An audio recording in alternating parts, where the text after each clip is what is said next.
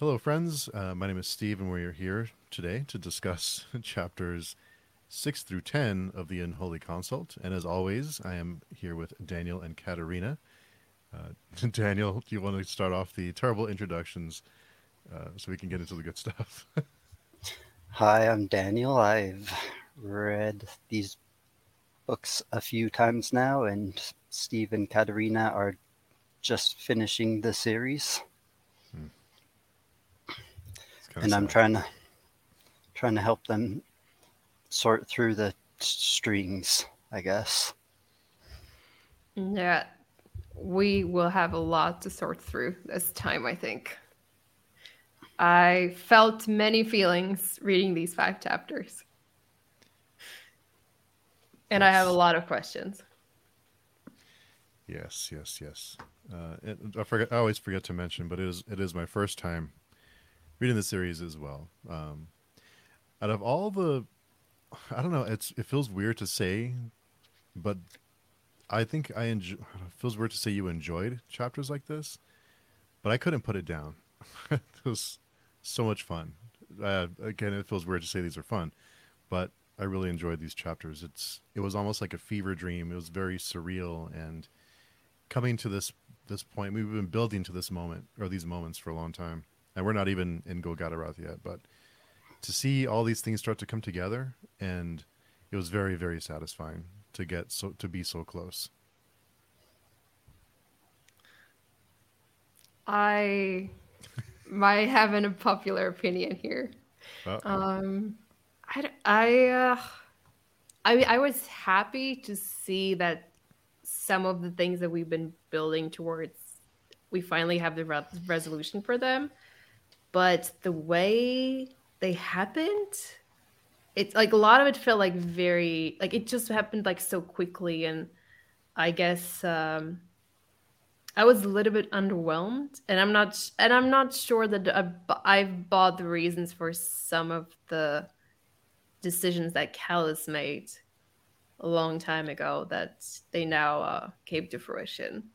Um, and I feel like there was a lot of walking in these chapters too, for some reason. Although I don't feel like we actually we actually uh, uh, traveled much, but it, it felt like there was just I don't know. It, it was it was very arduous hmm. for me at least.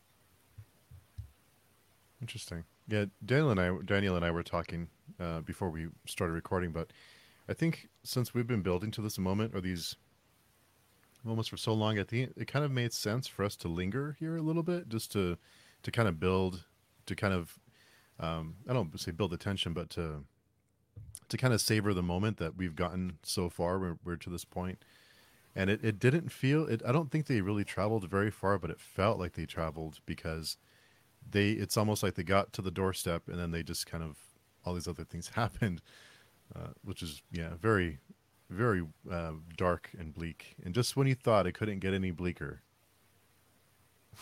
here we go.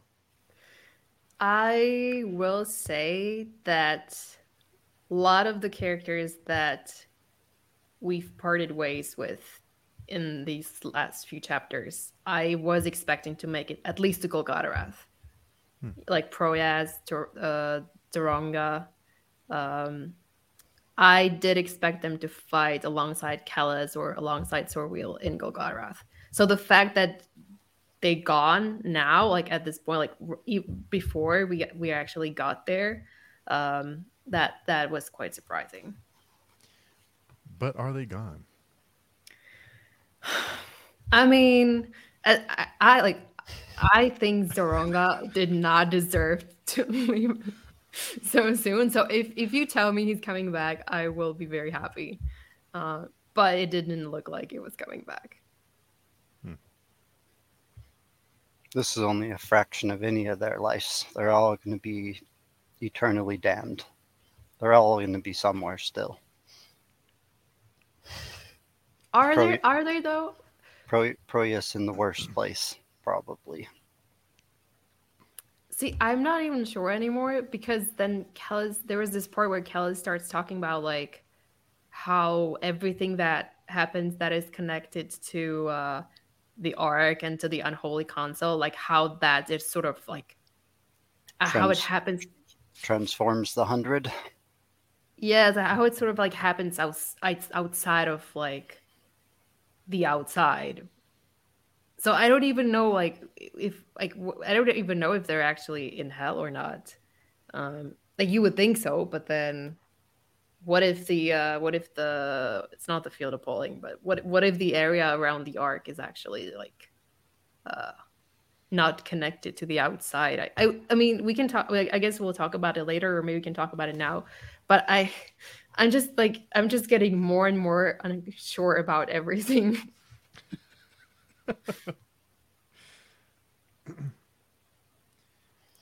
yeah, we can talk about it now if you want. Yeah.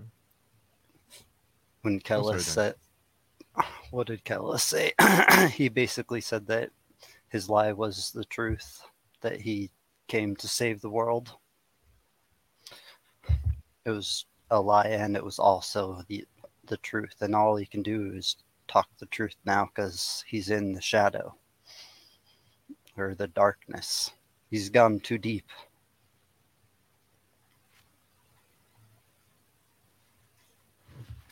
Um, what? the I mean, part where, like... where Kellhus tells Proyas that he lied to him, but the lie was also the truth. Kind of like the the meat situation. Kellhus didn't directly say it, but he insinuated it in all aspects, and then, like I said, said it was the wrong decision. Hmm. Just in front of everyone to regain his terrible blasphemous army.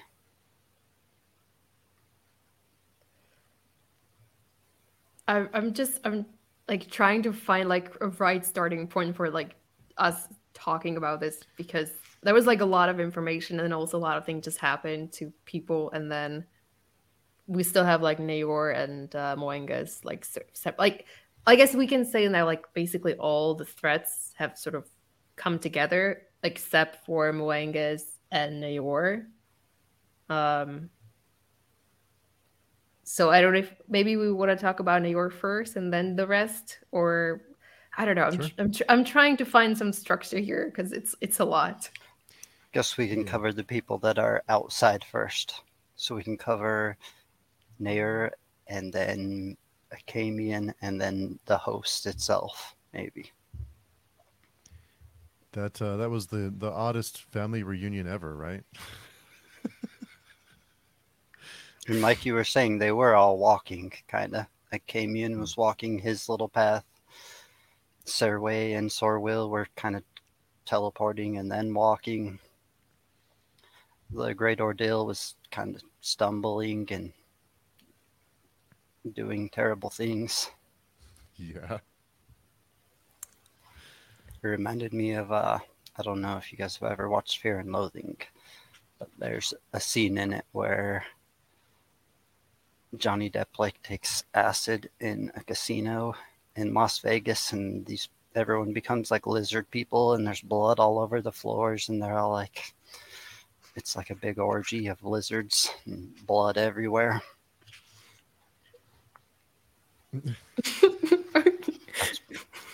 that's pretty much what the Great Ordeal became for a minute. Um. Okay, from, Sor- from Sorweel's eyes, it was rough. Oh yeah, but back to Cnaiür and Moenghus. Um. Oh yeah. Let, let let's let's start with Cnaiür then. So there's this paragraph at the beginning of the chapter where I think, yeah, Cnaiür sees a person coming up from a pool and then this the person opens their mouth and there's like an earthworm coming coming out of their mouth and uh please explain that to me I mean, I, I, wasn't sure. Like, was this supposed to be a dream, or is this is this did this actually happen? Is this Moenghus from after he fell or jumped from the mountain, or is this like a dream that Cnaiür is, having about Moenghus, or is it is it is it not even Moenghus? Is it someone else who's turquoise eyed uh, and young? What hmm. what can you tell us, or what what are we are we supposed to know? Are we ever supposed to know? Um, I don't. I don't know. I told Steve one paragraph confused me, and that was just like a one little sideline paragraph, but it, hmm. turquoise eyed definitely insinuates Scylvendi. An earthworm out of the mouth, I don't know. It's like he's looking at his own reflection too, so it's it kind of goes along with Steve calling this whole thing a fever dream. Yeah, I, I, did, I did feel it did read more like a dream to me. Um, and I guess there is some like there are some like sexual undertones with regard to the earthworm. Um, but I don't know. I was I was thinking maybe maybe it's like Moenga's jump from the jumped from the the mountain from like up high and ended up in a pool and then just Cnaiür found him and he swallowed an earthworm. that sounded maybe too wild. I think it's, it let, sounds like you know, I'm sorry. Who let who go in that situation? Serwa thinks she let him go, and he thinks he like jumped free of them. Well, I think it's she sort of um, insinuated that she manipulated him to want to jump. That, that's what I got from her conversation with Sorweel, at least. Um, that she uh, had, like, she, she slept with Sorweel in a very obvious way so that Moenghus would notice, and that kind of pushed him to jump uh, from the uh, from the top of the the mountain. So both but, both are true. I mean, I guess from Moenghus's perspective, yeah, he he thinks he made that decision. I did think it was interesting that that Moengus was able to uh, was able I don't say deal with, but was able to endure the the things that Cnaiür did to him because of what happened to him before. So he it's like, yeah, this is nothing. So yeah, that was that was pretty. um I mean, it, I guess it put things into perspective. Like if Cnaiür doesn't scare you, what happened to you previously? That must have been just awful. Or what happened to the memories that are in his head? Oinaral because he seems to despise the horns of Golgotterath, even though hmm. he shouldn't know what they are. And a lot of emphasis is put on the horns. It mentions the horns a lot, and I don't know why. no, I, I don't know. Maybe we'll find out. But I thought it was a little strange that it mentions the horns so much. That has to. I'm, I'm guessing there's some kind of meaning to that. I just don't know what it is. I don't know. I would just I just kind of assume it's like a point of convergence for everyone. And they're yeah, I, I guess there's like so like so monumental like the fact you can see them from so from so far away and um they have this like uh inhuman aspect to them it, I mean, it seems like the kind of thing that would draw everyone's attention. Um, hmm. But I guess that's also where everyone seems to be headed. Um, but yeah, they mentioned the horns a lot.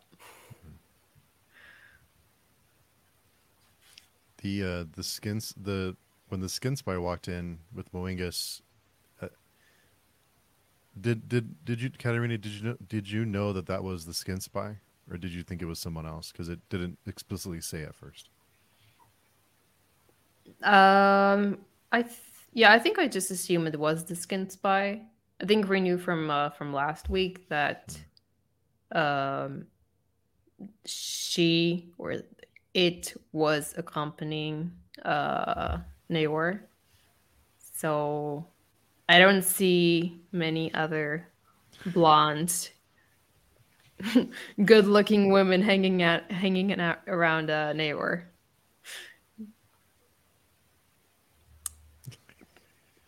but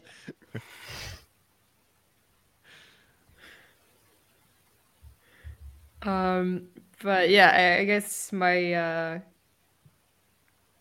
I, I, guess I'm still. I guess we didn't. I don't know. I didn't feel like we le- learned that much about in this chapter, except maybe for the fact that Cnaiür is still like very much uh, set on revenge. That's his main motivator. He wants to destroy Callus, and somehow, in some way, he's made a pact with the Consult, but it's not clear like what exactly it is, like to what extent they're actually uh, collaborating and what role exactly the skin spice playing there. That the skin spy wants him dead and for some reason air hasn't killed him yet. Just made him his dog his dog son instead his his dog son and his dog uh skin spy yep I guess dogs hate each other. Hmm. But she obviously thought he should be dead already, and for some reason he's not. And now he knows that. So, why is Cnaiür keeping him alive? Yeah, that's a good question. Maybe does may does he maybe have a soft spot for Moenghus? You know, there's another thing that kind of like an undertone in, in all these in these last few chapters, and even in, in this maybe even even in this book is uh, a lot of discussion about love and um, you know like why love or um, so I think we're starting to see some these characters have a little bit of of that like they're they are capable of love. So I thought maybe it was uh, Nora's doesn't want to kill Moenghus because he has a soft spot for him. Maybe he sees himself in him and doesn't can't do it. But maybe, um, yeah, could be. And but then he also has this speech about how uh, basically he hates everything and everything is weak and the world is weak, and so he has to destroy. basically, his mission is to uh, destroy the entire world um, so uh, it's uh, ambiguous.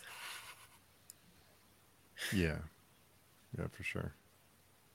Were you uh, guys ex- what were you guys expecting a father son meeting between them two ever? No, I'll, I'll admit that that's something that never really occurred to me could happen. No, I didn't think so either. I just thought it was a like they they would never cross paths, but here we are.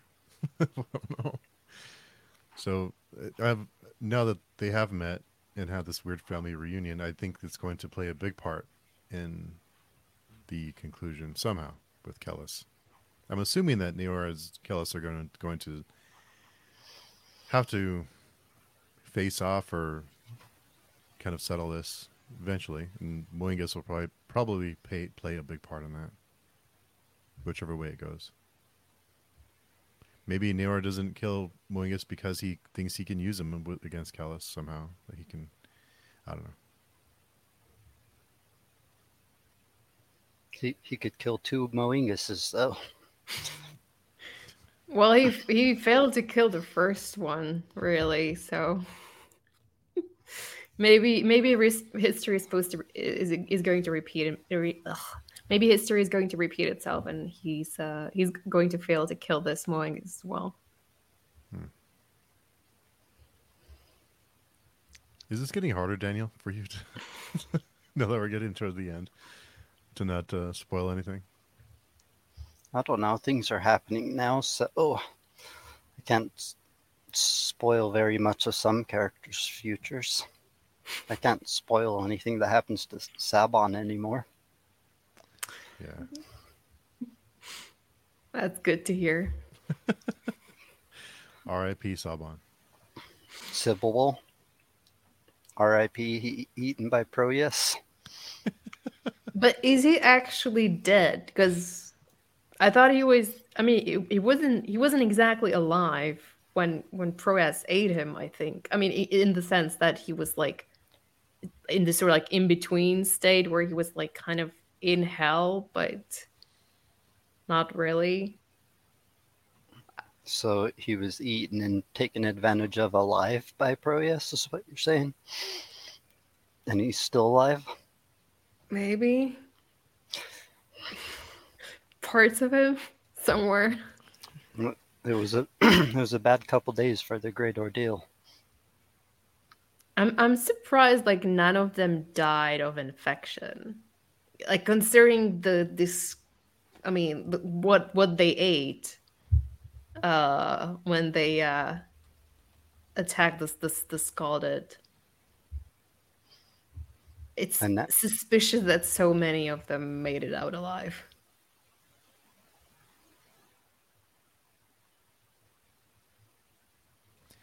You know, I had this theory that I don't know if I ever said it out loud because it sounded kind of silly, but I had this theory about the Sranc being originally human that they were converted by eating Sranc meat. Like they would, they ate Sranc and they became Sranc. They somehow converted people to Sranc, but the Sranc, the Sranc meat started to wear off, right when they stopped eating Sranc for a while. So Proyas started to kind of snap out of it a little bit. Everyone started to realize what they had done I felt really bad for Proyas because having him come off of that and realize all the things, all the terrible things he's done, and and to to for uh, was it Serwa who came and found him was like, "Where's my brother?" and like, "What are you doing? Like, what's going on here?" It's kind of like you know to be caught to be found by someone who hasn't who hasn't experienced what they'd experienced and someone on the outside looking into them and saying there's like heads impaled and there's you're eating each other and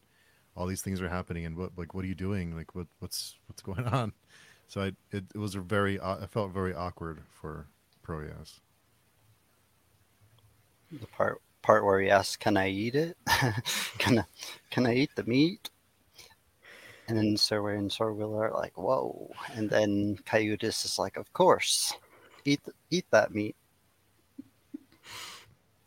I mean, it was that was um, it was terrifying, but also very funny. I mean, yeah, but I mean, I think your like your theories sounds pretty solid. I I do wonder what would happen. What would have happened if uh, the ordeal man continued eating the meat? Like, would they would they have turned into Sranc eventually, or what? Would they just be like human but still like behaving like the Sranc. Or Sranc are like non-men right? So they'd be a version of Sranc maybe. A human version. Yeah which, but which um, would probably be uglier. They always talk about the non-men to be like the most beautiful things in the world. So the Sranc are probably similar, even though they're terrible. Mm. They probably mm. look like weird elves still. Kinda. Well, Human Sranc well, would be worse. I think it would be. I, I don't know. It would be bad. Well, I I guess the strength ran out, so we'll never find out.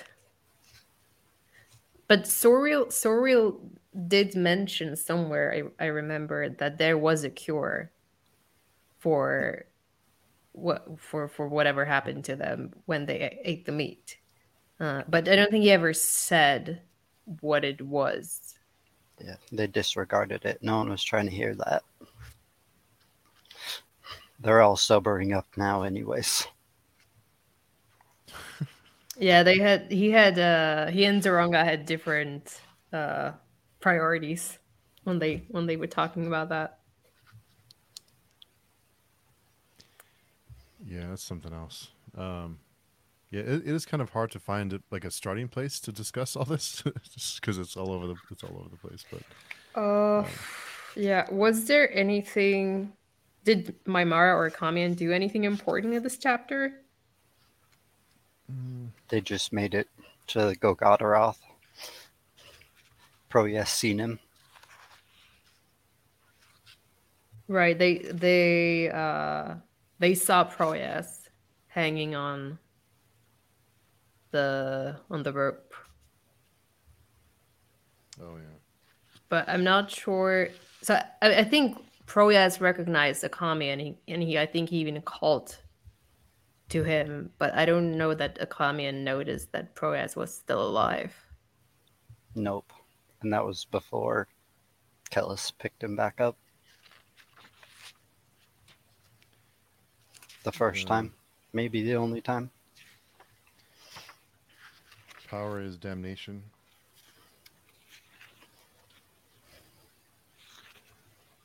Mm.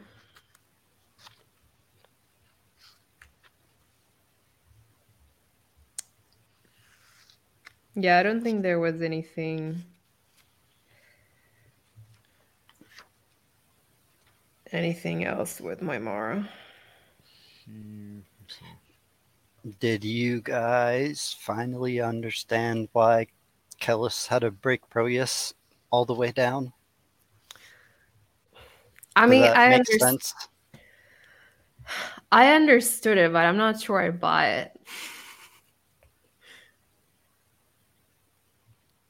The whole, the whole uh, reasoning that you know, if if Calus, uh, not if Calus, if Proyas wasn't a non-believer, that he would not, he wouldn't, um, he wouldn't listen to Calus's order, and he would never, he would never order the ordeal to eat the scalded. I, I mean, I don't know. Cal- uh, Proyas seemed pretty keen to do anything that Calus told him to do. I so I I mean, I understand. Like, I understand that Kellhus. I, I can understand that Kellhus needed a scapegoat, scapegoat that he needed to sacrifice someone important to like help the the men justify the things they did but i don't i'm not sure i'm convinced that like breaking proyas was necessary in order to do that. I think um, I forget what chapter it was, but they might have been in chapter six. They just uh, I forget who was it said it, but I think Serwa said it. Um, that the Dunyain value faith and not trust. That's kind of what I what I thought. That's why Kellhus needed him to have faith, needed to break him down and, and rely on his faith and not trust, and not just follow orders, but be like a deeper, something deeper than just following orders. Like he needed to believe in what was, but what they were doing, and not just do it because he was told. Is that? I don't know if that makes any sense. I don't know. I mean, I, I mean, I feel like of all the the Zaudunyani, Proyas was probably the most, or one of the most faithful ones already. Hmm. Um, like he was like a true believer. Um, so I, I don't know. It just seemed like I, I think he could have just told him to do it, and he would have done it. What'd be the fun in that, though? Kellhus didn't seem to think so, right?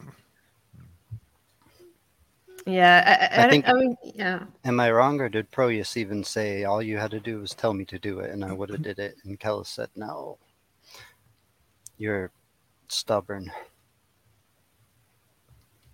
Yeah, he did say that, but I, I can't help but think that Kellhus underestimated Proyas's uh, faith in Kellhus. But I mean, may, I, I in at the end of the day, it makes for like a good arc for Proyas. I guess. I mean, good good in terms of uh, storytelling, not not uh, not for Proyas the person, obviously. I wasn't there eating people's lips, so I don't know. I don't know how I would feel.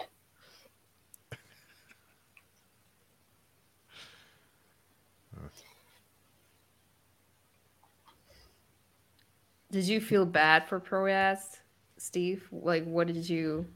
I really did. Um, yeah, because he, he, you know, coming off of it, and he's he's become the scapegoat. Um, yeah, I felt really terrible for him for that character. Um, I was trying to think who's who's gotten it worse than Proyas. I mean, Zsoronga, he didn't do anything. Like, I mean, I will argue, like, Proyas maybe kind of deserved it. You know, like he he did a lot of bad stuff. Yeah. When he was under Kellhus. Um I felt I don't know, like I, I get that in some way he was like trying to be a good person, but really what he was was just a fanatic. Um and now someone's like so obsessed with like following the rules and like being the judge of like what's right and what's wrong. And so it i don't know like so narrow-minded in in in, in certain in certain ways that i uh don't like obviously like him becoming the scapegoat is like that sucks. But I mean, you know, like taking things in balance, I I feel like he had a lot to he had he did a lot of things that he should pay for. Kellhus told him he's going to be paying for him forever. Mm-hmm. I mean, it's just, but it's not. I mean, it can't be just him like eating people, like, like he, like thousands of people I mean, he, I think he, there's like one one part in the, in the previous book where he like thinks thinks he's thinking back to like some old like um some old uh what did they call it? Uh campaigns where like they would massacre cities and they would like kill just babies like in in hundreds and thousands. And like he had a lot of like I mean I I, I did come to like Proyas in the, especially in these latter books. But at the same time, he had a lot of blood on his hands. Um, so out of the two, like out of Proyas and Zoringa, Zsoronga, I, I, I definitely feel like Proyas was the one more deserving of, of that ending. Um, hmm. I, I was really, I was really, I felt really bad for uh, for Zsoronga. The... I was really hoping that he would he would stick for at least a little bit longer his his Zeumi father did that to him. Shouldn't have betrayed and tried to take over the empire. Sure, the kid didn't serve it, but in a way, he was kind of also very one track minded. He just wanted Kellhus and that was the only thing that mattered to him. And yeah. Kellhus still isn't dead. He's not. I I mean, I kind of wonder like why why does Kellhus care about Zeum anymore? Like the empire is gone. It does like Zeum's like on the other side of the world. They there's nothing they can do to Kellhus anymore. So why does he care? Like why why does he go the extra mile to take revenge on uh the Satakhan, the Zsoronga's father? Why, like, why does he even bother? And, and why does he? I mean, I get like again, like Zoronga may be a scapegoat. Like, it helps the cause with the, it helps with the situation, the great ordeal. Like, fine. But just speaking about Zeum, why does it matter if if like who rules in Zeum? And like it's so far away. It's it's not significant for the ordeal. It's not significant what's happening like around Golgotha. Why care? Why waste energy? Why get rid of like why lose like one of your uh Cifraang? Um like why lose them on Zeum? What's what's the point? Why does it matter? I might be totally off here, and I might be I might feel like a complete moron later on the book later when we get to the end, but there were a couple of things that, um, like like that plot thread that I thought he maybe developed and didn't know where to take it. So just, he's still kind of, I don't know. Uh, he he's not sure how to tie them up, but maybe I'm wrong. But it's it felt a little like he'd created these plot threads, and it's like, what do I do with this now? Like we're nearing the end. I don't know. I mean, it felt like a very, you know, when he takes the the Cifraang the Cifraang hat head and, and puts it on Malowebi's body and sends him to Zeum. It's it felt like a very emotional response by Kellhus to what happened in Momemn.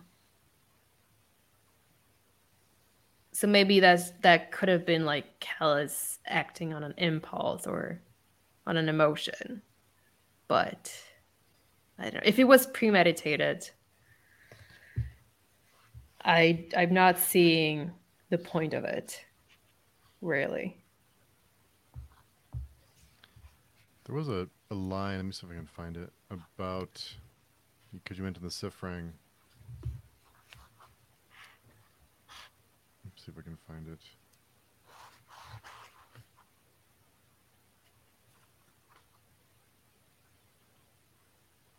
Um, okay, this this was the shortest path, the way of Cifraang, hunger without scruple or constraint.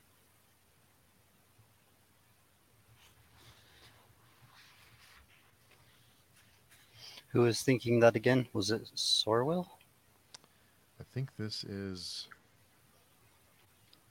It sounds like Sorweel to me. Yeah. I think.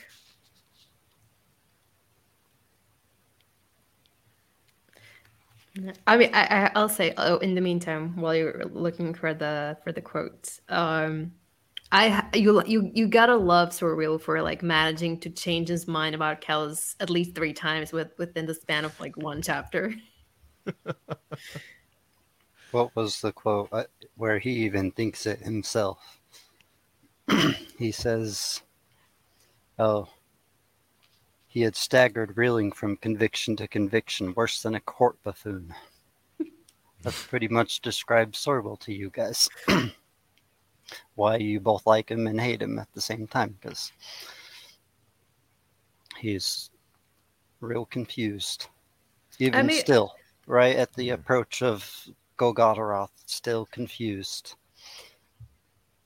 Yeah, with, I can. I the... guess I can relate to it. It's like you know, I, I read an article, I, I read a news article like on a, on some topic, and I'm like, oh yeah, like of course this this is how things are. Then I read another article that's on something else. And I'm like, oh no, of course that makes sense. And then I read another one, and I change my mind again. it's I think it's very relatable. It is. It's just I think in in this in this world, it's very it's it seems off because we've been reading about all these horrible people they're willing to do almost anything to survive, and then we get to Sorweel, and he's like very malleable, like he's one of us in that world, and it's weird. Yeah, it's uh, yeah, it's true. Like a lot of the other characters that we in we we get to interact with, uh, they they all have like very strong convictions. Like they have seem to have all like clear understanding like what's evil and what's good and or who's evil and who's good.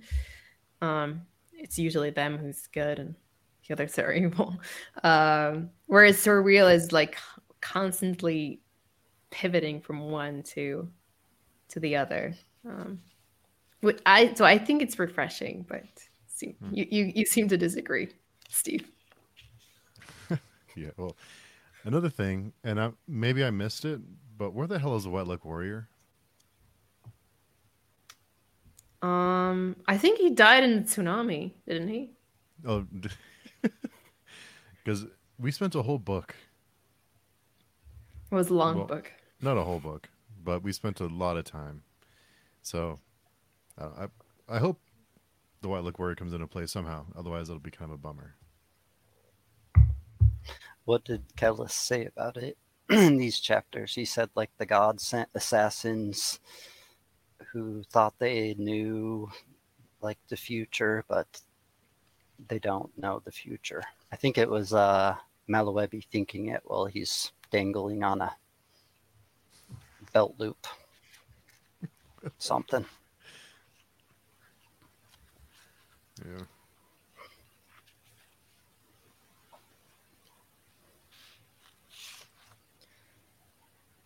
So maybe maybe we'll see more of the White Luck Warrior. Maybe he's dead. Maybe he was never the White Luck Warrior. I I don't know. Is is Sorweel still the Narindar?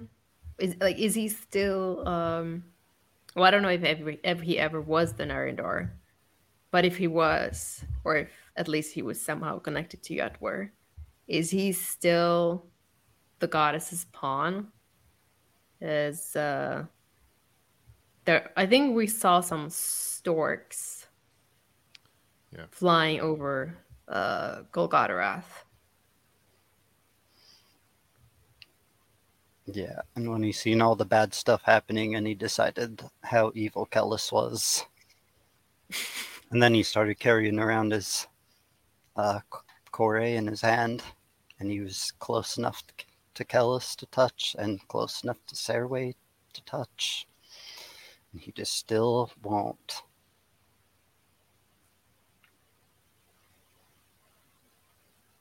Because he's a court buffoon.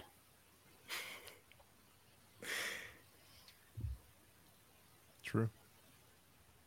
And he, he also has these like I don't know if they're visions or if he's just imagining he's talking to the goddess.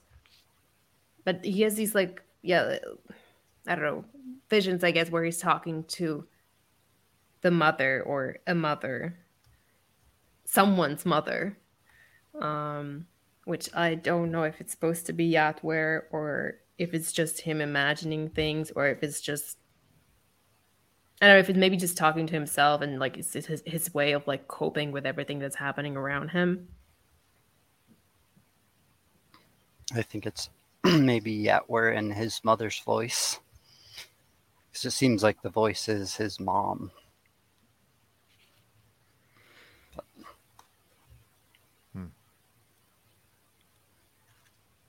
who better to convince you to do something than the voice of your dead mom? Yep. I guess. um Yeah, is this something I think it was yeah, there was something he he says or no, she says uh he says mother like he's asking if it's his mom and then she says do you see Sorwa um, and he says, What I must do? And she says, No, my child, what you are. And I think it's like right after he walked through the uh, the encampment and saw all that gruesome stuff that the uh, the ordeal men left behind. There was a part where he said he thought he recognized several of the faces, but could not summon the will to defile names. What they were doing was just so bad. He didn't want to associate. It's pretty bad.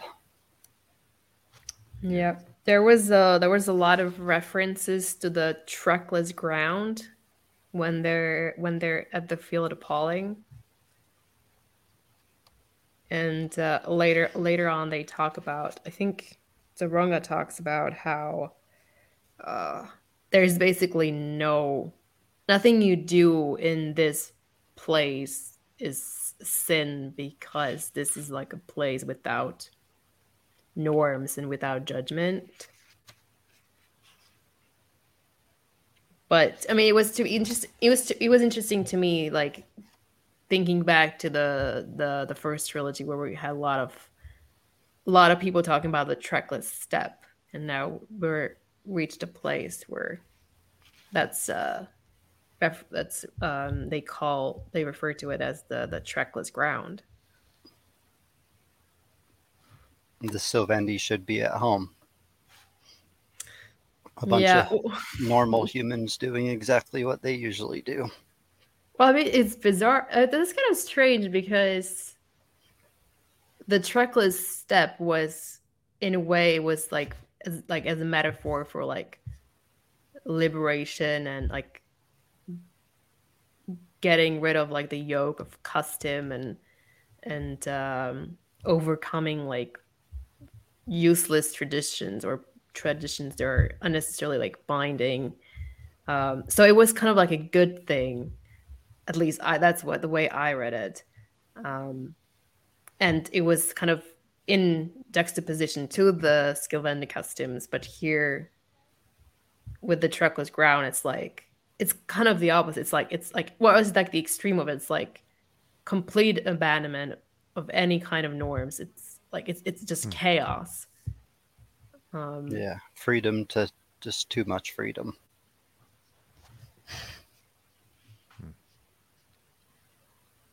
So I mean, I, I, I it was interesting thing to um, think about. Is this what Baker thinks humanity is? Like in its essence, is just like the worst thing ever. if you give it all the freedom, then that's what it becomes. I think that may be a bit unfair. Hmm.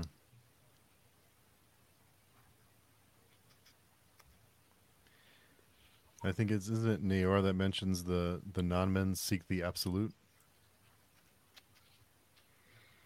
Someone mentions it.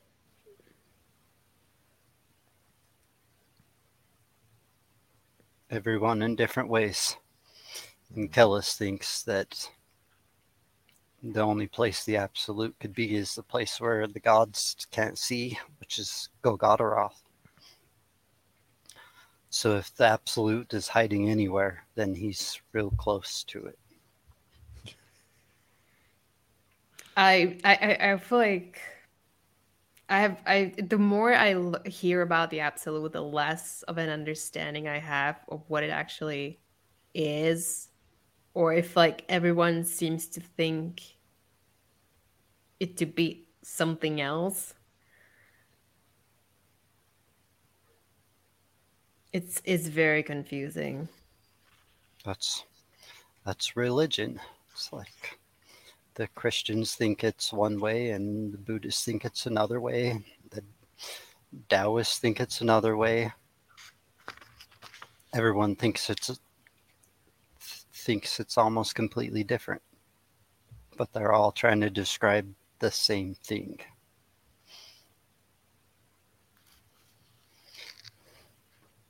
I would assume Kellhus is better at describing things than old religious people, though.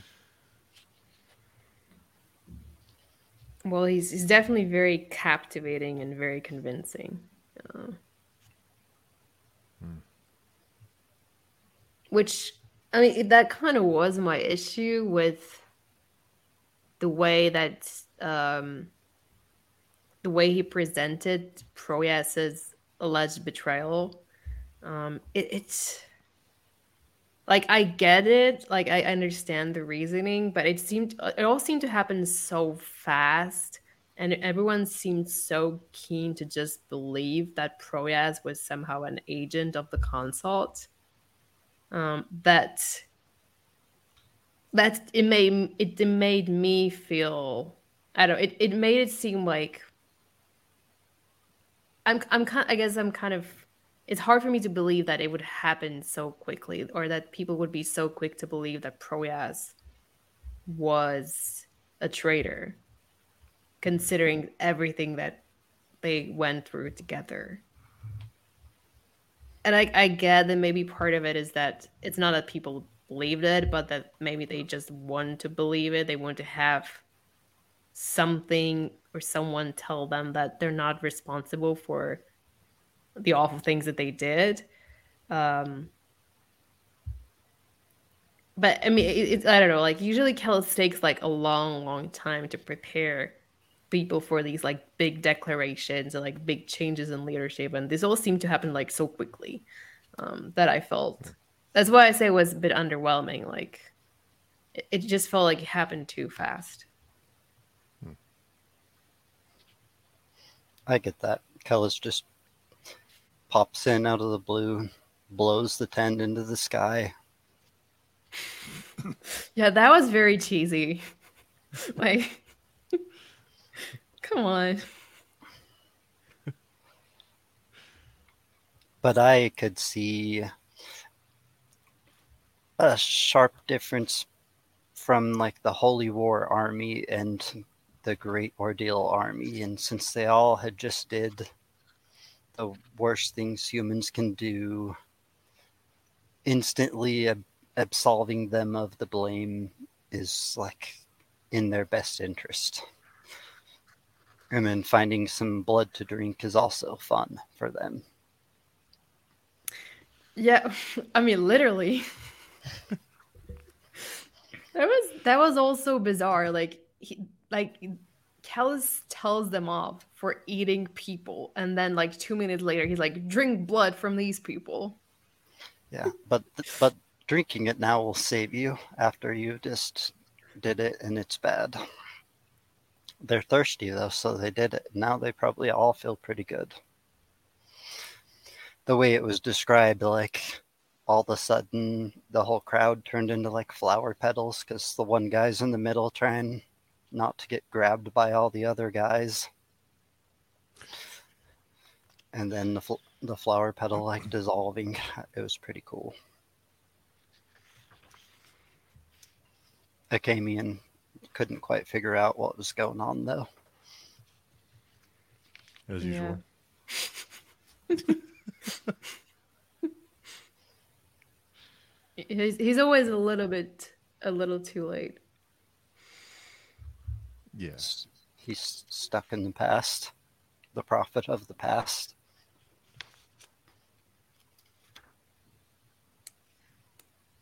But now his past and his present have pretty much converged.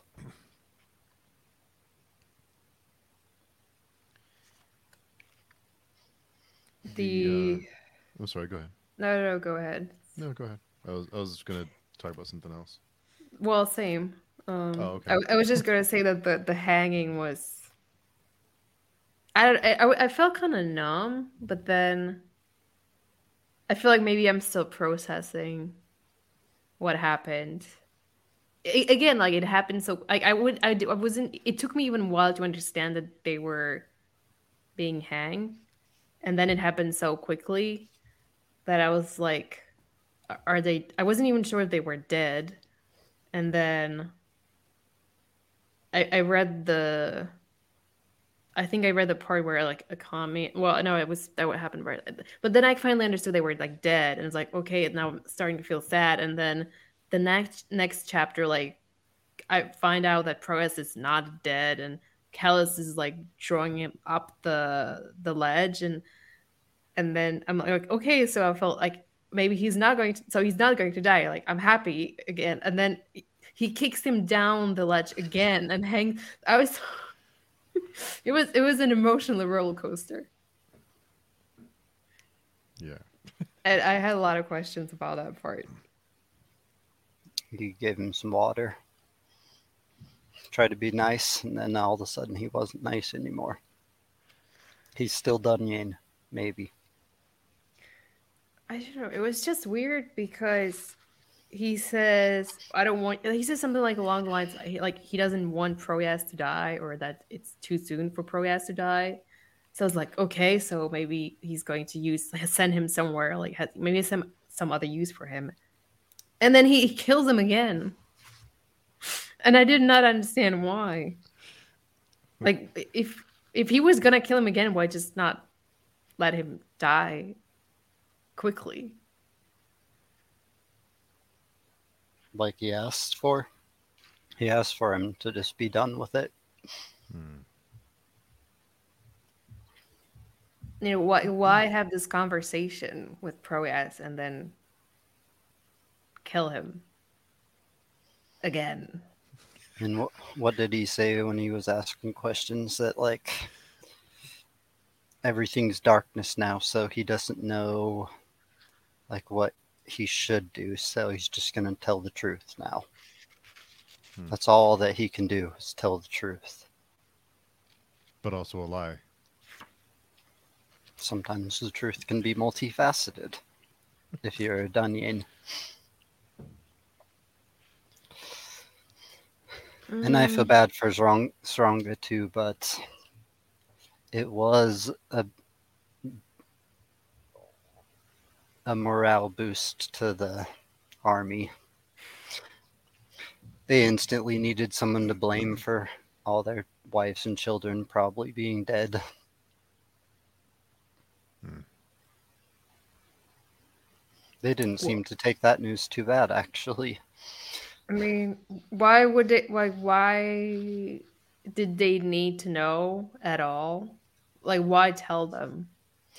I actually don't think that Kellhus said that they were all dead. He said that he went there and found his ho- house in disarray and he fixed it. And then he came back and found this house in disarray. Now he has to fix it. So maybe they all still kind of think that everything's fine back home.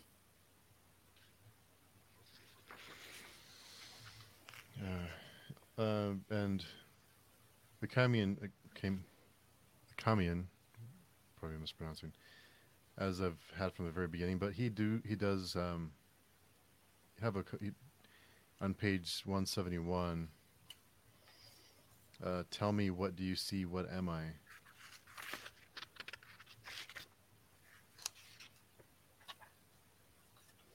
Right. In the cradle of the no god. That's that's from one of the dreams, isn't it? Yeah.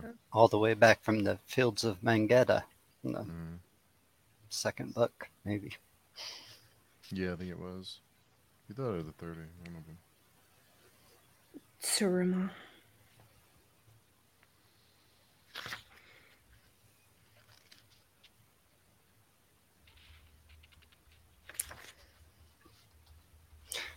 So his dreams are creeping into his awakeness now. Maybe. Looks like it, yeah. Ugh.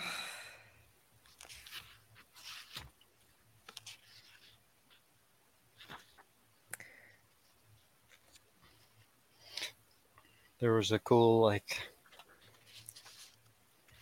someone wrote a letter to their wife while they were on the Great Ordeal. Did you guys see that?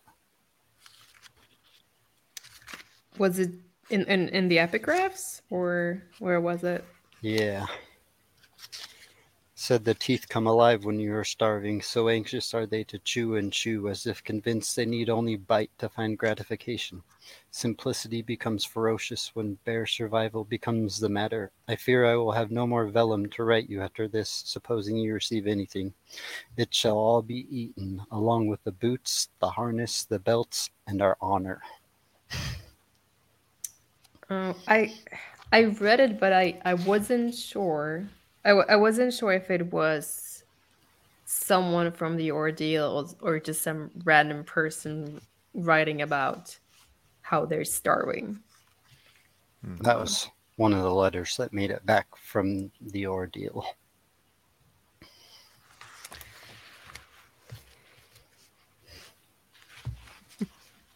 That was probably before they really ate their honor, too. This is only when they first started nibbling on the honor. Yeah, I don't think they have much of their honor left. Well, uh, it's, it's all in Golgotterath, and they have to go get it back. There's still a group of people that just still think it's their granary and they want it open so they can eat all the meat. There's a couple different groups in the Great Ordeal now. Wild. Meat eaters um, and vegetarians. I was I was kind of surprised that a lot of them, or at least part of part portion of uh, the Great Ordeal, resisted to the to the temptation, uh, including Zsoronga. He was one of the one of those who did not eat any uh, well, I think he ate the. I think he ate the Sranc meat, but he didn't eat the human flesh. Uh, he didn't eat the the scalded. With only with only one of the judges left that was guiding all them. Yeah, they uh They might they they ate the judges. um there's a there's the line where Proyas after he's been hanged for the first time, he asks Kellhus if he's saved um, or if he's damned. And Kellhus is like, I have no clue. He he said like he he um he says, I am no prophet. Um and then he tells him that he saved lots of people, so what's his one little soul compared to all the people he saved?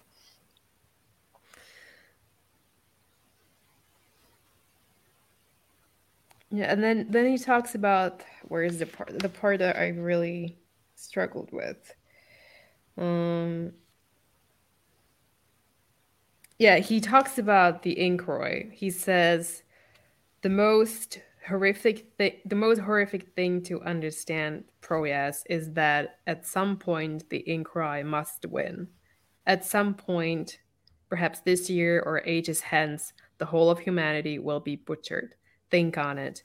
Why did Momas strike Momemn, his namesake city, and not this infernal place? Why why is eternity blind to Golgotterath? Because it stands outside eternity, outside what the gods can see. And that blindness is nothing short of breathtaking. Proyas, our actions, our great ordeal follows doom outside of doom. We undertake a pilgrimage that rewrites the hundred with every step. So it's the part where he says that at some point the Inchoroi must win.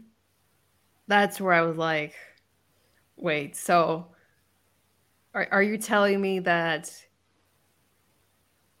it's this has already been decided that like regardless of what you do here at some point the Inchoroi will close the outside. Is, is that what he's saying here? It seems like that's what he's saying. Does that mean he's team Ikarai now? Sorry is he what? Is is he the leader of the, or soon to be leader of the unholy consult then? Or is he still trying to fight against him even though he thinks that eventually they'll win?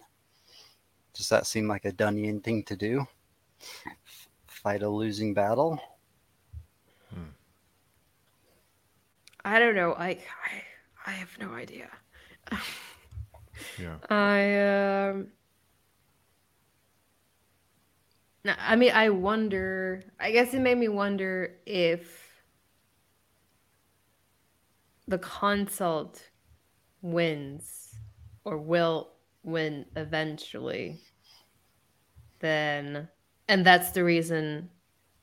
And, and and we'll close the outside, and that's the reason why uh, the the gods cannot comprehend the Consult like like they can't see it they can't see it the, the future of the Consult is is how is that connected to Kellhus and the fact that the uh the the gods are also not able to see what his future will be? Like the fact that they send the Narindar and then the Narindar fails to, to assassinate him.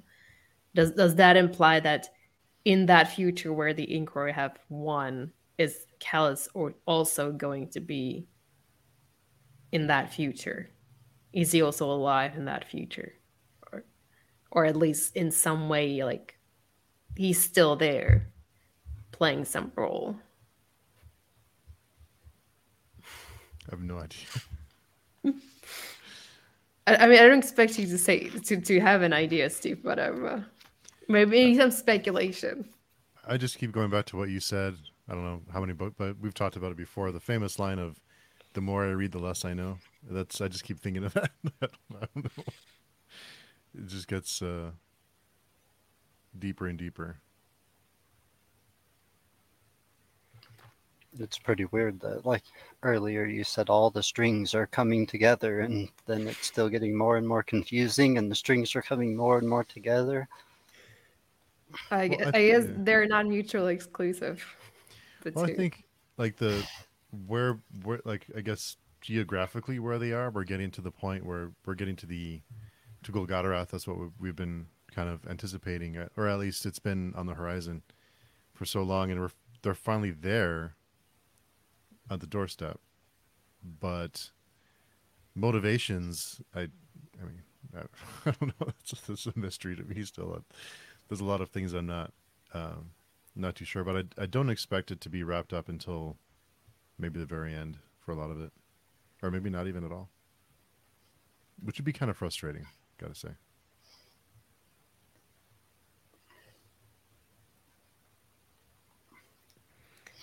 I think Bakker still has a couple more surprises for you guys. Probably shocking surprises. That's that's good. I mean, I, I, will say like a lot of the stuff that I thought was maybe going to happen at the end of this book has already happened. Um, like Proyas and Zsoronga um, departing and um, the uh, the men turning into basically Sranc, like all that stuff. I thought it was just going to come at, at the very end, and that's already passed. So, um, I'm I'm curious what what still awaits us. Well, doesn't look like, and I hate to. I'm I'm I'm really trying not to not to look at the chapter names because I think there's things, but um, no, we finished off on 10, so 11, 12, and 13. We don't, according to the chapter names, we don't get into Golgotha until 14. So there's still a lot more that can happen before they even before they even go inside, or uh, you know until that. But I, I expect that to be. Um, I don't know. I don't don't even know what to expect, but there's still more that's going to happen before the. It seems like before we get into Golgotha. So what else can go wrong? Yeah, and they definitely can't be doing much traveling, and the before they get to Golgotha because they are there. So well, that should I'm be good, Katerina. Yes, I, I'm looking forward to not any walking.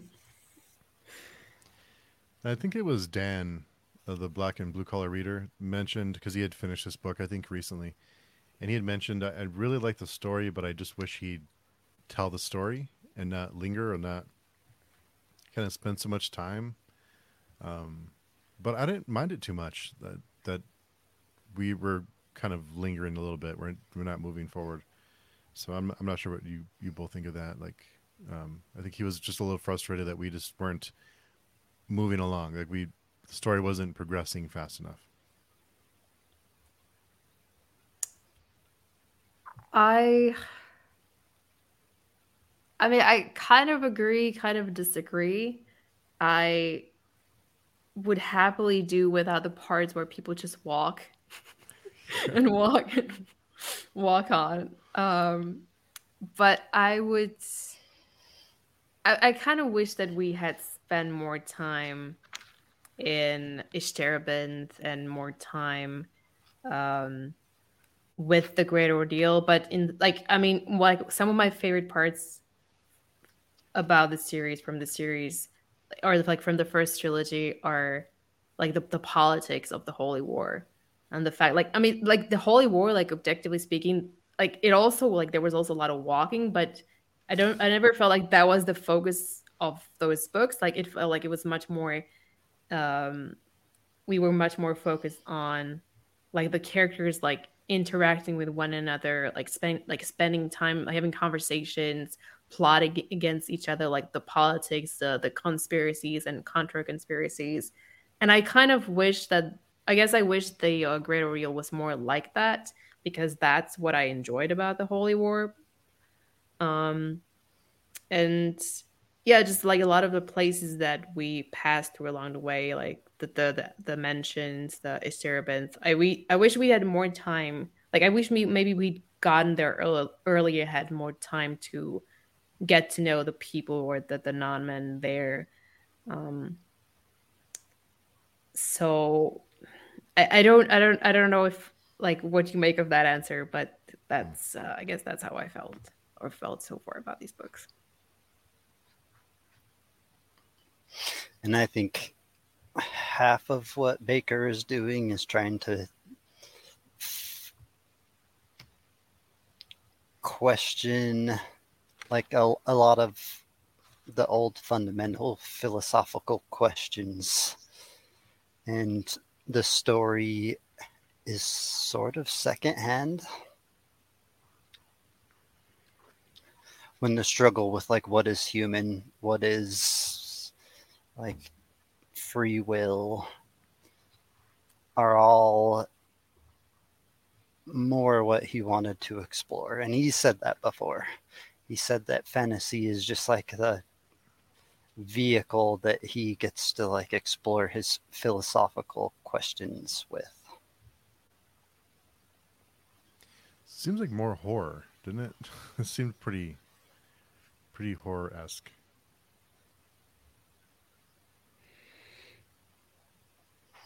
This book? Or the second series, I think, is more horror. Even going back to the Judging Eye, um, maybe not so much the White-Luck Warrior, a little bit, but the series I think is more. I don't know. Maybe the first series I'd say is fantasy, but the second part has been very, I don't know, lots of horror elements. Yeah, I think the first series maybe focuses more on the psychology of the characters, and there may be fewer magical elements.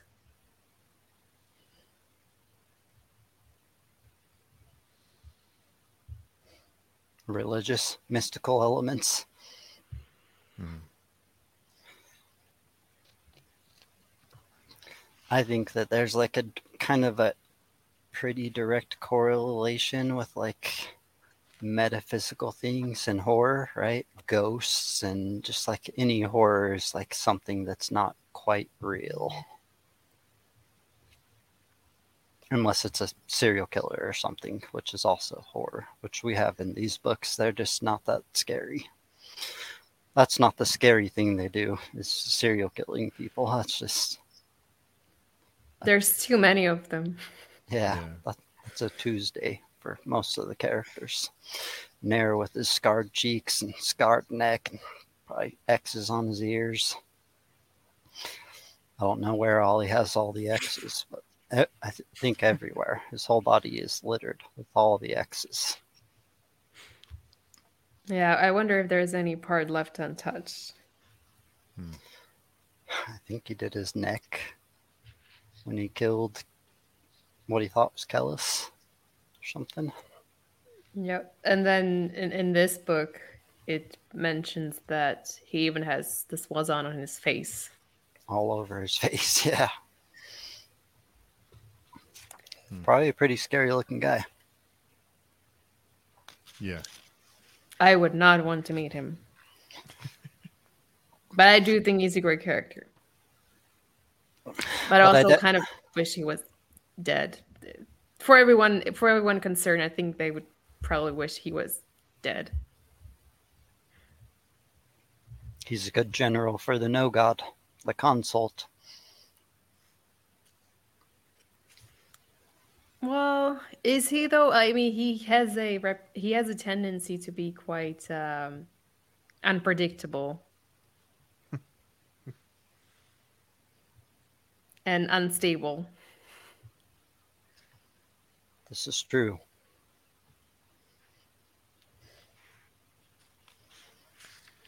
There, there is also more passages. Um, you hear voices that very closely, res- or very close to, uh, like prayer.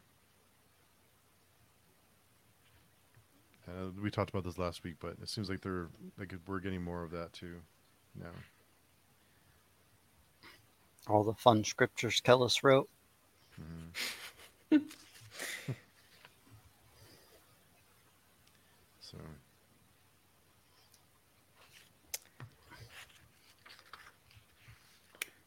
There's at the very last page of chapter 10. I think yeah, I think it's from Proyas's point of view. He uh, he references a golden crown. He says, "Let me just let me just read it." Um,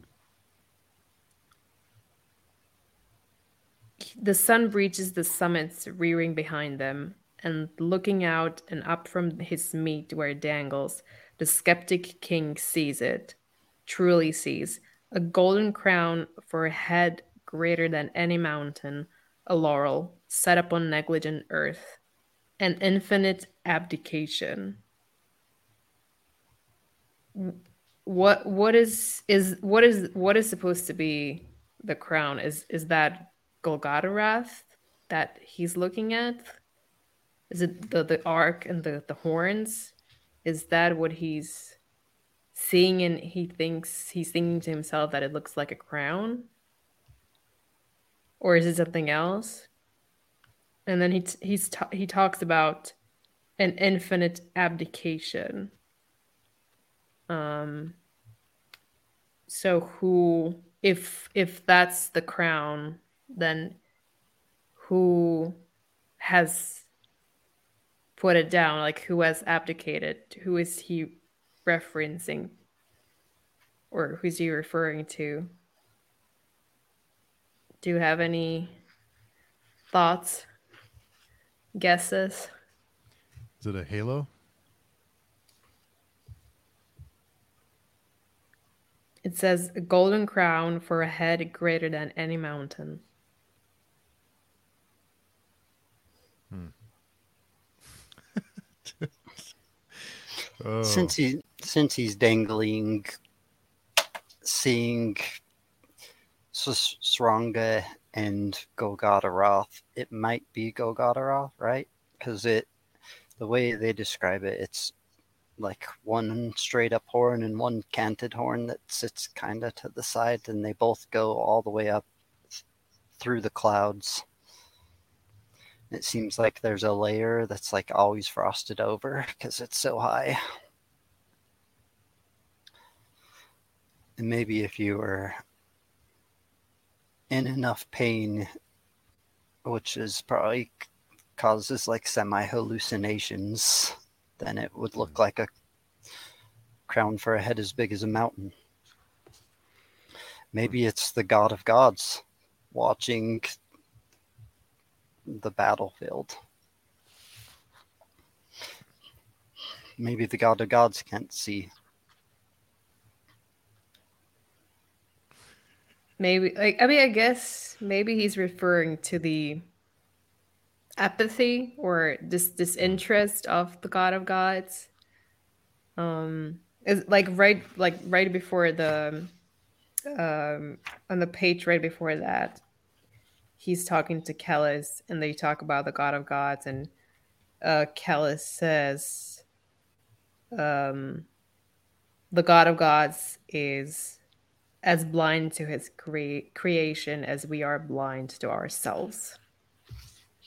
Hmm. So I guess in some way you could in you, you could say that the God of gods has abdicated from engaging in, in worldly matters. But yeah, I, I wasn't sure. Like, I wasn't sure if what kind of a matter, like if it was referring to something like more important like important or if it was just more just a metaphor for like how he was feeling and what he was seeing around him. Um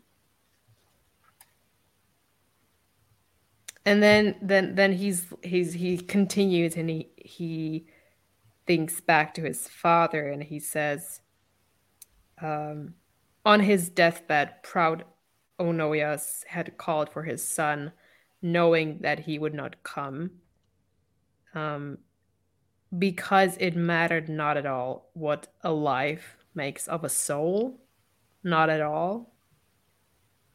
And then he says,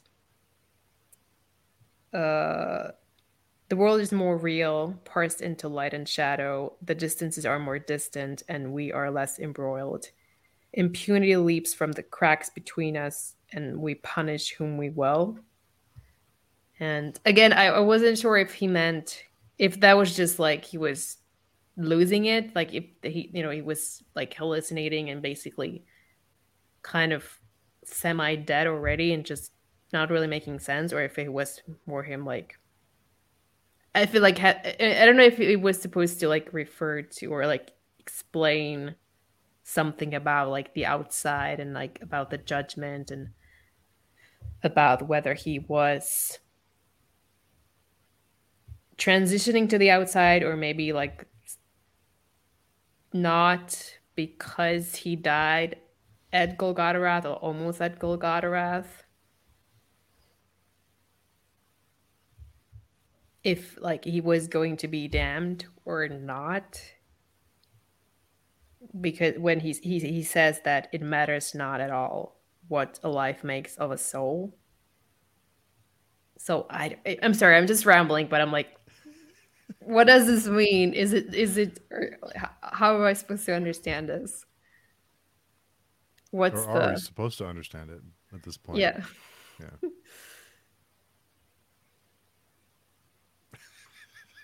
i don't know I don't know. I guess we'll see if that's the last thoughts Proyas ever had. If it's his his end of life epiphany. Hmm. So I mean, if that's his epiphany, like, what is the epiphany that no matter what you do, you'll always end up in hell? Like that's kind of how it reads to me. Like, especially if you're someone who was born into power um, I think that's a conversation that I think Proyas has with his father, where they talk about the fact that, like, if if you have power, you're basically by default you will go to hell. Yeah, Steve said at the beginning of this podcast, power is damnation. I think, right? Mm-hmm. So I don't know. It's maybe like him just saying, it doesn't matter what he like he was already damned. It it didn't really matter all the other all the things he did. Like there was never ever way for him to escape damnation.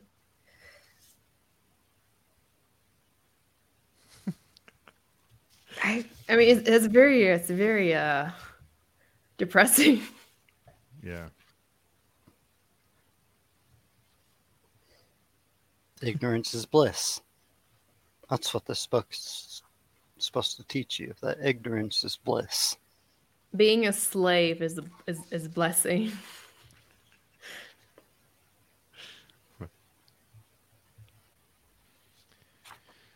yeah, it's kind of a tough you try. Um, well, as much as I enjoyed it, now that we're trying to talk about it, it's like it's hard to discuss because it's just so surreal and doesn't. It, it felt like a like a dream. Yeah, I, I mean, I found them pretty difficult to read and maybe even harder to talk about. as you can, as you witnessed for the past 90 minutes.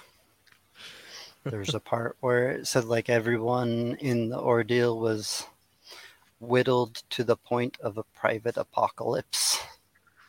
Like after they had done all the worst stuff in the world that like they were on the verge of like a soul apocalypse. If that makes sense.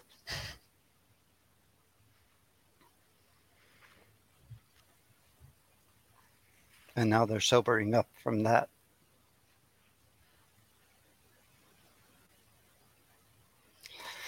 But whether they're all damned or they're all not damned, I guess we'll just have to to see if we get answers or if we just have to make assumptions.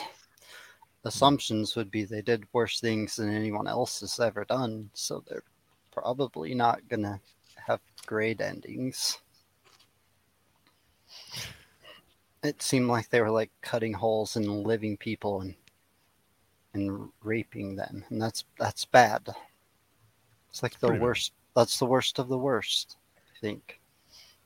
I mean, who decides what's bad and what's not? I still don't know. Maybe it's okay. I mean, like, what, like, you know, what do the Cifraang do when you when you come to hell? Like, they rip you into pieces and eat you. So, is that good? Is that bad? If that's bad, then why do they punish you the same? Well, I mean, I don't. I don't.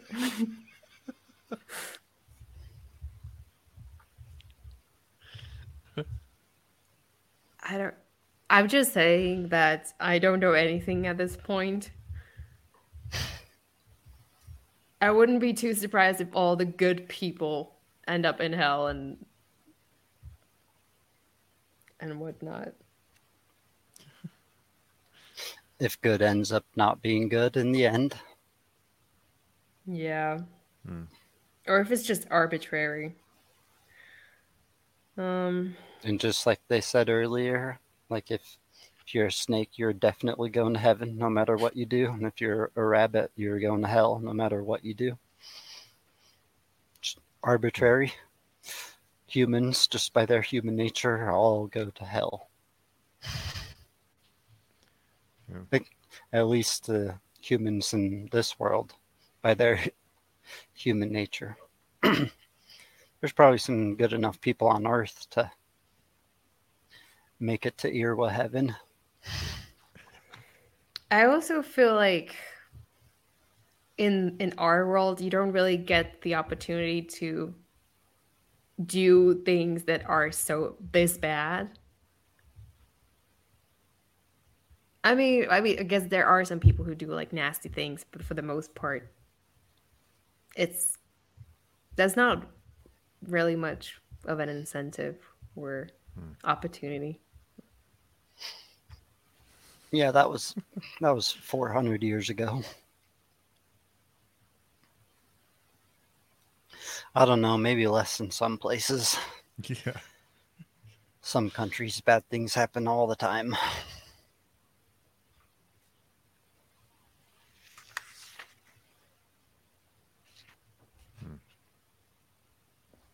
I wonder if there's a country where women aren't allowed to wear boots.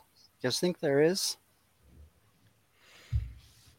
Probably, or probably. You know, they're not allowed to do other stuff. It doesn't have to be boots, I guess.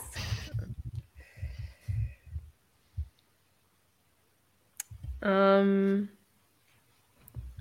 I have a nice quote by Sorweel, I think, um, where he talks about life and what it's like to live a life. Um, and he says, it was all a sham, living a life, forever stumbling, lurching, chasing resolutions that you name as your own, forever coming after what you are. Differences spew from the oblivion of the same, and events forever tumble, delivering twists, turns, surprises that are in no way surprising. And there you are, suffocating in the aching heart of it all, ducking across the numb perimeter coming to be coming to be only in the lee of your questions. That ghost fools ghost fools call a reflection. You waken with a start gas about a missing heartbeat and find yourself doing things. You wonder if you ever had a father so uplifting what was that all fathers beat their sons or what was that line yeah, I, that actually that was. It's now that you bring it up that I think it was mentioned twice. Um, Kellhus yells it to the army, and Cnaiür. I think Cnaiür tells it to Moenghus, or at least Moenghus, or Moenghus thinks it. I'm not sure if it's Cnaiür who says it or Moenghus. Um, but it is. Yeah, it's interesting that it was brought up in the two different contexts.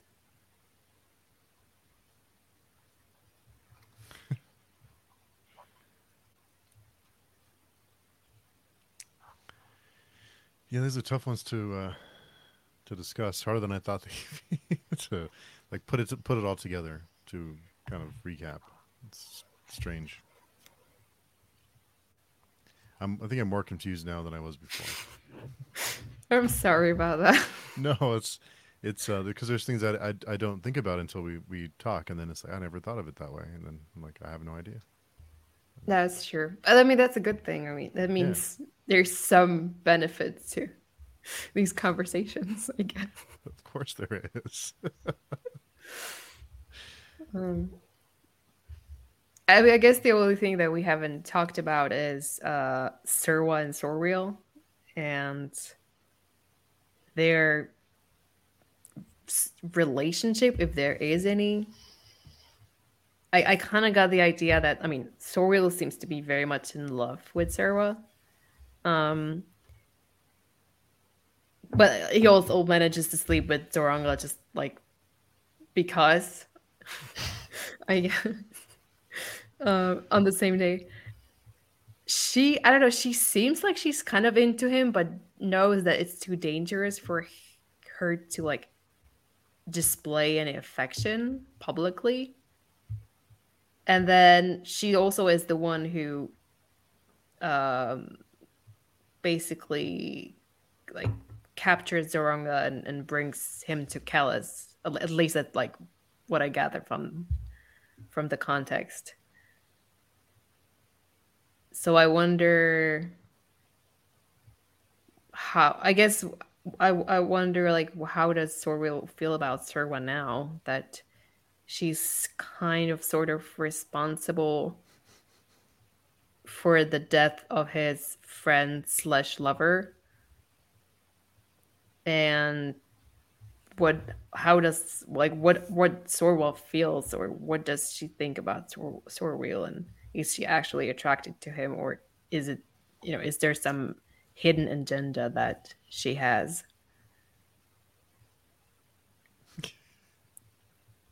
I think there's got to be a hidden agenda, right? I think he was debating whether she would sacrifice everything like her dad did for the thousandfold thought. If he's just as easily sacrificed, or maybe he's Esmenet, who's not as easily sacrificed. Don't know. Maybe I guess we'll find out. Sacrificed. I guess we're gonna see. Proyas was easily sacrificed. Katerina thought it was too easily. Should have been a couple more pages. Yeah, maybe just like two, three, four, five. You know, a couple. A couple. couple. Um, a couple.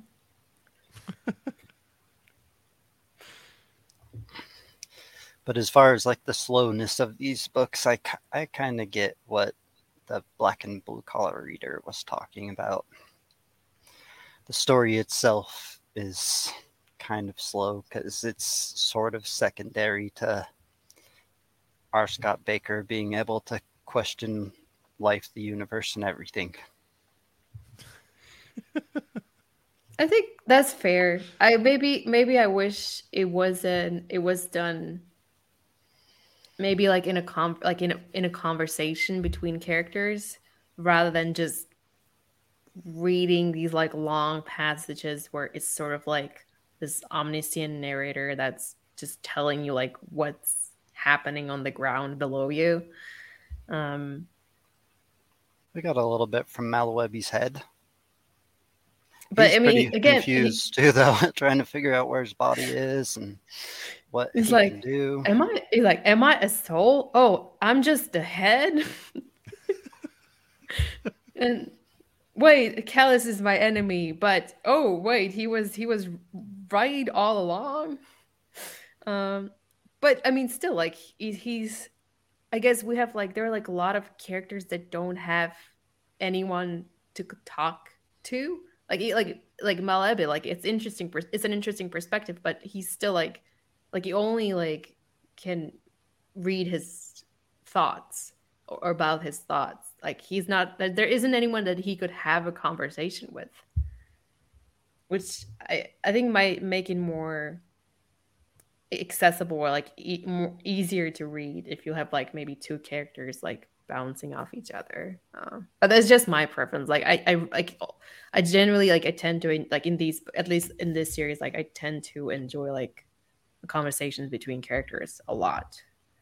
Um, and I feel like we maybe in in the in the second series in this series that we get um we get like a lot of like very like solitary characters who can't really talk to anybody anyone about what they're thinking and feeling either because there is no one there or they're too scared like they don't know who they can trust. So that um, they have to keep everything to themselves. Seems like that happens a lot there's some more interesting conversations that will happen i'm looking forward to them no doubt yeah this book we had the survivor and the crab hand. Oh, it was oh, interesting getting a new Dunyain perspective of life. Where is Crab Hands? We didn't see him, do we?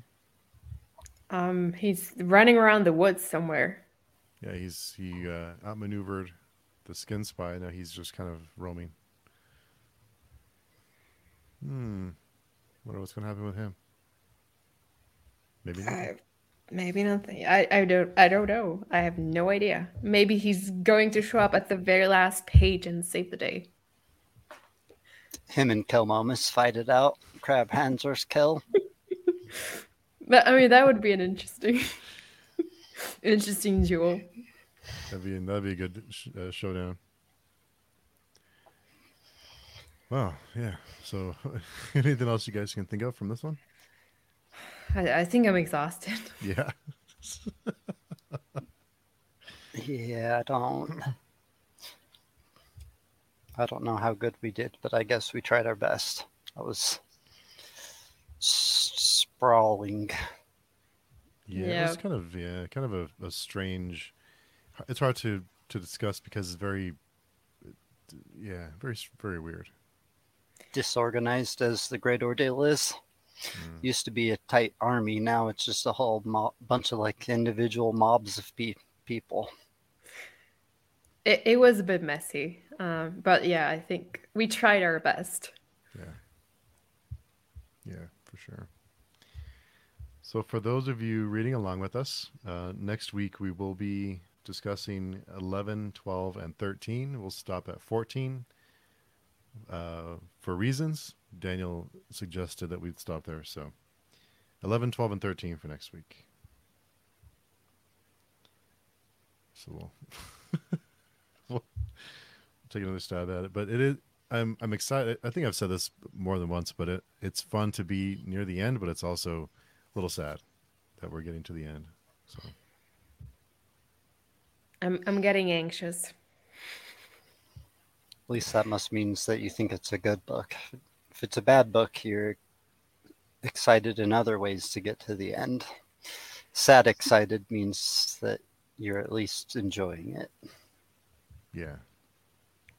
I I mean yeah, I guess I'm in I guess I'm enjoying it. I think I maybe was enjoying the great great ordeal a little bit more.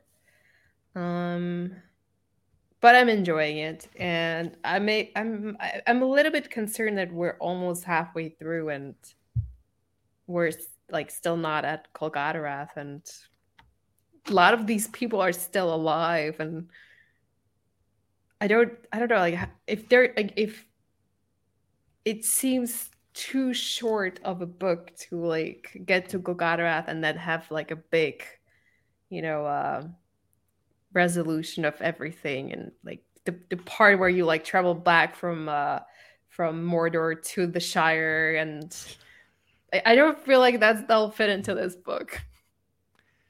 I kind of expected to once we get to the point maybe in Golgotha, but once we get to a certain point, I, I kind of feel like everything's going to wrap up very quickly. Like it's going to be very abrupt and not too drawn out. Like we'll have a lot of answers in a very short period of time. That's kind of what I'm expecting that would go along with Steve's everybody dies theory. There's not so very have... many stories to wrap up if everyone's dead. Everyone's stories pretty much end ended. Problem yeah, solved. there's there's no one left in Shire to go back to. Yeah. I mean, I don't think there is a Shire. Is there a Shire? I, I don't think there is a Shire in these books. No. Huh. The Emwama never made it out. They're still slaves. They might be just going to make a Shire right now, though, since Ishterebinth collapsed. Who knows what these little they're they're weird... taking over. They're the the next race to Taking be. uh Yep. Maybe the Sranc and a dragon will go to the Shire and burn it down. Oh, that would be a fitting ending. we still do have a decaying dead flying dragon somewhere, right? The Wracu. The Wracu. Yeah. Lots of stuff. Lots of things. Lots of things still in the air. But everyone's in the same area finally. It hasn't been since the Great Ordeal, since everyone's all been in within a nuclear bombs distance of each other. Spells trouble for sure. So, uh, 11, 12, and 13 for next week. I guess, um, I guess, are we worse on outros or worse on intros? I, I just wave in the outros. That's what I do. but people listening on the podcast can't see you wave. So. Well, I suppose I can say something, but there's not much to say. Yeah. Daniel, any closing thoughts? Nope. I guess we will see everyone next week for yeah. the beginning of the last half of the book. Katerina, any any prediction? Anything at all? No, don't make me do this again. Uh, no. Okay. All right. How do you guys think a meeting between Mimara and Esmenet is going to go, or would go? How would that go? Do you guys think? Very awkward. Mimara, who's now has Achamian's maybe two kids. The judge and I. I think they the just. I think they would just start yelling at each other. Like that's usually what happens when I spend too much time with my mom. like we love each other, but we also should not spend too much time in one room together. And I'm getting the sense by sense same vibe off of Esmenet and Mimara. You definitely learn the right but- buttons to push the more you're around someone. That's for sure. Yeah, so I'm pretty sure they'll they'll maybe they'll hug and then they just immediately start getting on each other's nerves. That's my prediction. Okay. All right. So until next week, uh, everyone have a, a, great rest of your day or night or whatever it is, and whatever you're listening or watching. And we can be all be found on page chewing on the forums if you want to contact us there. So we'll see you everybody next week. I'm waving.